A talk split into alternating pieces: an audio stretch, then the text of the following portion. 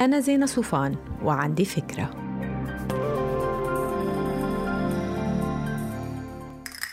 هاي.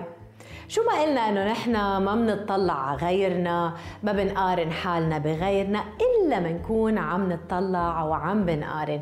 وهيدا كتير شي عادي خاصة بمجال المقارنات المالية. غصب عنك بتسأل ليه صاحبي اللي عمره قد عمري اشترى فيلا؟ وأنا اشتريت شقة. أو عم بسافر مرتين بالسنة على أوروبا وأنا مرة واحدة كل سنتين. أنا ما بدي أقول وقفوا مقارنات فورا لأنه بصراحة حتى لو ما بدنا نعرف مين اشترى شو رح نعرف من ال social media.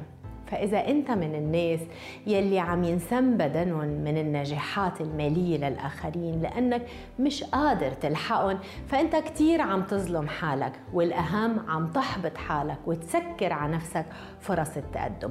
لازم نتعلم نقارن سلوك بسلوك نسبة بنسبة مش أرقام مطلقة مع أرقام مطلقة. يعني اللي عم بيصمد 20% من مرتبه أهم من اللي عم بيوفر 3% حتى لو 3% كرقم هي أكبر.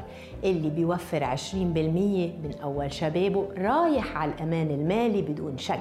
فإذا أنت بدك تحسن حالك وفر 15 بدل 10 10 بدل 5% كمان نحن يمكن بنشوف مظاهر بذخ بس ما كتير منعرف القصة الكاملة والأتمان اللي اندفعت على حساب العيلة مرات أو الصحة مرات.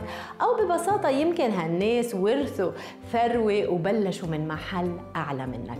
مختصر قارن نفسك بنفسك. وين كنت وين صرت. شوف قيمتك المالية الصافية. وأنا عندي فيديو إذا بتتذكروا عن هيدا الموضوع راجعوا.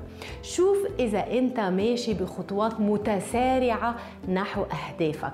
وتذكر النعم وأصحك تاخدها for granted الصحة مثلا على رأسها. ولما تقارن حالك بالآخرين شوف سلوكياتهم المالية وتعلم منها إذا أنت مقصر بمحل. تذكر إنه أرقامهم ما إلها أهمية لأن هاي هي حياتهم هن.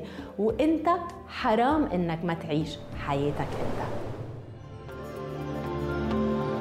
ما تنسوا تعملوا download للفكرة تعطوها rating وتساعدوني بنشرها.